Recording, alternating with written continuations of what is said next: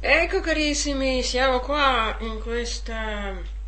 Oggi sarebbe la bellissima festa, l'esaltazione della Santa Croce, avete appena sentito la messa e il Vangelo di domani è quello della ventiquattresima domenica, tempo ordinario.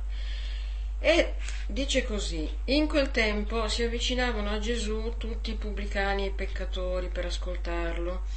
I farisei e gli scribi mormoravano dicendo, Costui accoglie i peccatori e mangia con loro. Ed egli disse loro questa parabola: Chi di voi, se ha cento pecore e ne perde una, non lascia le 99 nel deserto e va in cerca di quella perduta finché non la trova? Quando l'ha trovata piena di gioia, se la carica sulle spalle, va a casa, chiama gli amici e i vicini e dice loro Rallegratevi con me perché ho trovato la mia pecora, quella che si era perduta.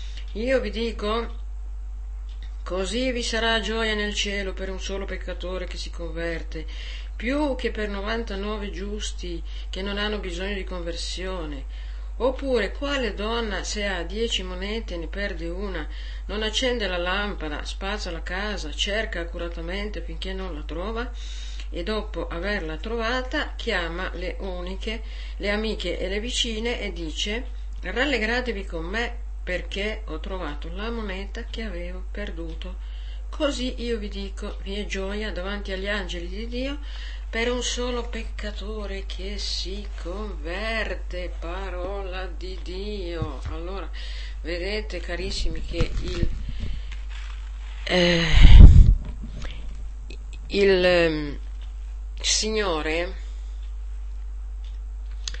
va in cerca di uno solo e anche uno che si è sbandato e non si dà pace finché non l'abbia recuperato. E, e questo Vangelo,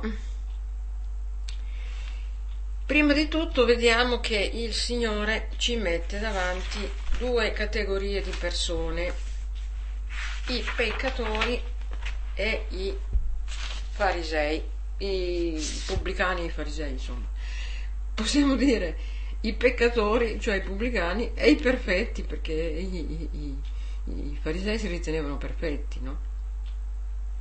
Ma cosa capita? Capita che i peccatori lo ascoltavano mentre i perfetti lo criticavano. Oh, Gesù aveva questa sfortuna che ad andarlo a ascoltare non erano solo i, i pubblicani, eh, ma c'era anche la, la, la, gerarchia altolocata, c'erano anche i notabili, c'erano anche gli scribi, i dottori, e questi, e questi gli davano filo da torcere. E oltretutto erano molto scocciati che Gesù frequentasse certi tipi e mormoravano in cuor loro ma perché si lascia avvicinare da questi furfanti matricolati? Eh, forse facevano il confronto col Battista che era molto più severo e pensavano se fosse veramente il Messia sare- saprebbe che razza di gente è questa e farebbe piazza pulita in un sol colpo. Pensavano così, ma il colmo è che proprio quei furfanti matricolati, secondo loro, stavano ad ascoltare Gesù e si convertivano, mentre loro pretendevano che lui ascoltasse loro e desse anche ragione del suo comportamento. Ma Gesù non spiega il suo comportamento, ci mancherebbe non si giustifica, si limita a raccontare tre parabole, una più sconcertante dell'altra. E ho cercato di trovare il filo rosso che unisce queste tre parabole, una costante, qualcosa che hanno in comune. Hanno una caratteristica in comune. Allora, vi ho letto la forma breve perché la forma lunga includeva anche la parabola del figlio del prodigo, ma l'abbiamo letta qualche domenica fa e poi la conoscete benissimo. Quindi sono tre parabole. in tutte e tre si è perso qualcosa. Il pastore ha perso una pecora, la donna ha perso una moneta e il padre ha perso un figlio. Allora guardiamo un po' per cominciare la pecora. Dunque, un pastore esperto, un pastore di cento pecore che leggesse questa pagina, ma si metterebbe le mani nei capelli, direbbe, mamma mia, ma una pecora si è persa, ma me ne rimangono 99. Non metto certo a rischio la sicurezza di queste abbandonandole col rischio che arrivi il lupo perché c'è proprio, eh, c'è proprio scritto che le abbandona fuori, non, non, non nell'ovile, al riparo, nel recinto. Le abbandona fuori per andare a cercare quella smarrita e lascia le 99. Il pastore dice: Ma meglio 99 che uno. In matematica 99, 99 vale più di uno, ma certo che col Signore la matematica va a farsi benedire, ma vi do una buona notizia. Finalmente abbiamo una matematica benedetta. Ah, sta matematica era sempre dura da mandar giù. Mandiamola a farsi benedire dal Signore, così avremo una matematica benedetta invece della matematica maledetta. Allora, il pastore preferisce averne 99 che eh, mettere a rischio le 99 per cercarne una sola. E quindi questa non è certamente una logica umana, una logica da pastori, di pecore, è, è, è una logica divina questa. Il Signore va, per uno solo è sbandato, è perduto, è precipitato, lascia tutti gli altri, eh, rischia di perdere anche tutti gli altri, ma, ma quello sbandato, perduto, precipitato deve assolutamente andarlo a riacciuffare. Vediamo la donna, vediamo la donna. Eh, la donna ha perso una moneta, una su dieci e non su cento però la dramma, questa moneta, equivaleva alla paga di una giornata lavorativa, quindi era una certa somma e ritrovarla era importante, per cui è tutta contenta quando la ritrova. Quanto al padre, aveva perso addirittura un figlio che valeva più di tutte le pecore e le monete di questo mondo, quindi era indispensabile ritrovarlo. Eh, eh, eh figlio, tra virgolette, perché questo povero padre e non si sa di chi fosse padre, aveva due figli ma nessuno dei due si è comportato da figli, quello che lo sbandato, lo scapestrato che se n'è andato voleva solo l'eredità e quello che è rimasto non si sentiva per niente figlio, non lo considerava per niente padre, eh, colui che era in casa. Eh. Quindi il concetto che accomuna, accomuna queste tre parabole è che si è perso qualcosa e questo è il concetto chiave. Allora, facciamo la trasposizione ai giorni nostri. Cosa si è perso oggi di così importante che bisogna assolutamente ritrovare per non essere esclusi dal regno, per non essere pecore perdute? Nella nostra società sapete cosa si è perso? Nella nostra società di oggi si è perso, è una, una cosa indispensabile per entrare nel regno, eh? il concetto di peccato, non c'è più il senso del peccato, si è perso il senso del peccato ci si sente tutti salvi, alla coscienza del peccato è subentrata un senso sproporzionato della propria rispettabilità, certo perché se uno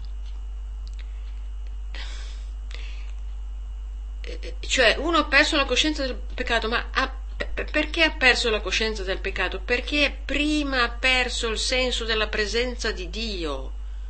Se non c'è un Dio davanti a te,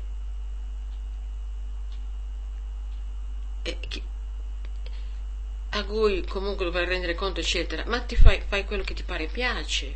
Per cui, se perdi il senso di Dio oltre a quello del peccato, certo che aumenta in misura esponenziale la tua rispettabilità perché sei tu il tuo Dio. L'altro giorno mi veniva da pensare, primo comandamento, non avrai altro Dio all'infuori di me, ci dice Dio. Ora l'uomo cosa dice? Non ho altro Dio all'infuori di me. Ecco la situazione. E certo che si è perso il senso del peccato quando è così. No, non ci si riconosce più colpevoli. Eh, l'unica frase in cui si sente la parola peccato è peccato che domani piove. Ecco. Ma se non si è eliminata dal... Ci, sono termini che, che spariscono dalla nostra società, sapete perché? Perché non è più una società cristiana. Non viviamo più in una società cristiana. Adesso ognuno deve avere una struttura solida,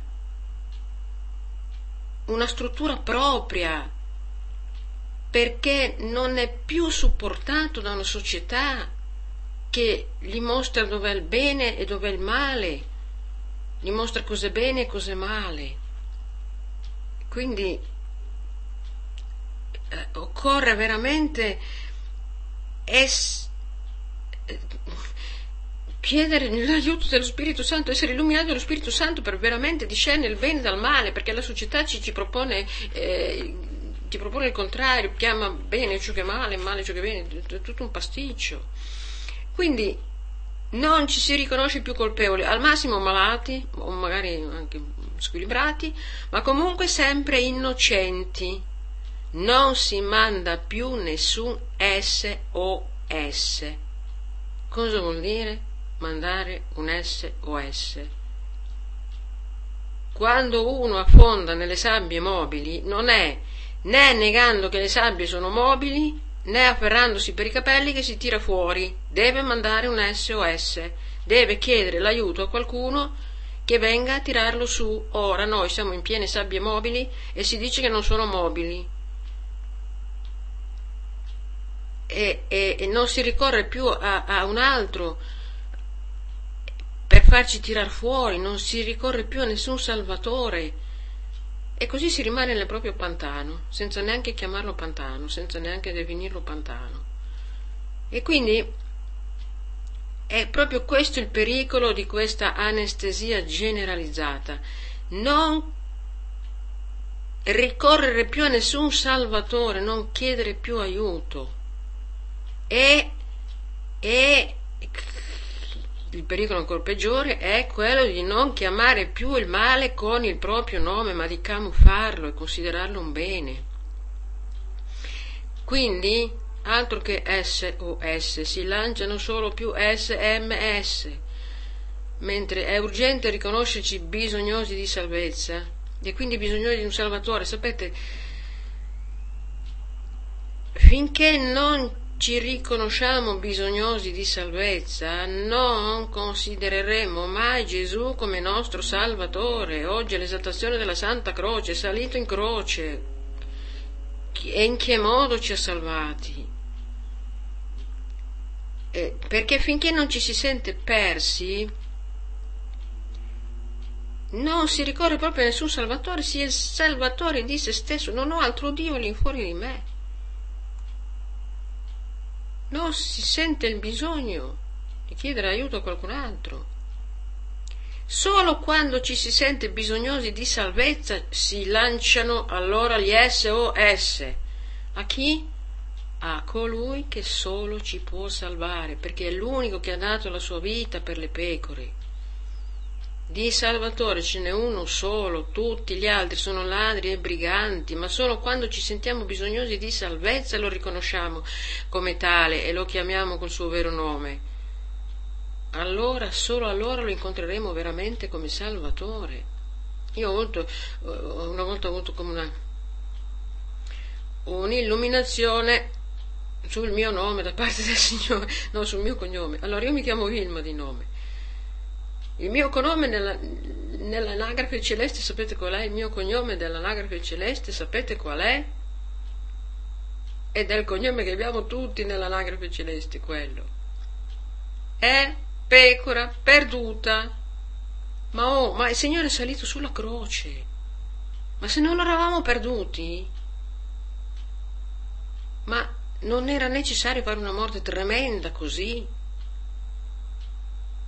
E, e quindi questo è il segno che eravamo veramente perduti. Se lui ha dovuto partire così tanto per salvarci, allora chiediamo al Signore di fare questa esperienza. Eh, sapete cos'è che ci tradisce nel nostro cammino? Allora, noi siamo spirito, anima e corpo. Possiamo dire che ognuno di noi è uno spirito, ha un'anima e vive in un corpo. Solo che questi tre ogni tanto fanno delle alleanze. Se l'anima fa l'alleanza col corpo, siamo fritti. È, è, è, è il cosiddetto uomo carnale. L'anima dice non voglio e il corpo dice non lo faccio. Eh, l'anima dice non mi piace e il corpo, e il, il, il corpo dice allora no, no, no, non, faccio, non ho voglia di pregare e allora non prego, il corpo si allea con l'anima. Mentre invece sapete qual è l'altra alleanza che dobbiamo fare? L'anima deve allearsi con lo spirito, allora abbiamo l'uomo spirituale.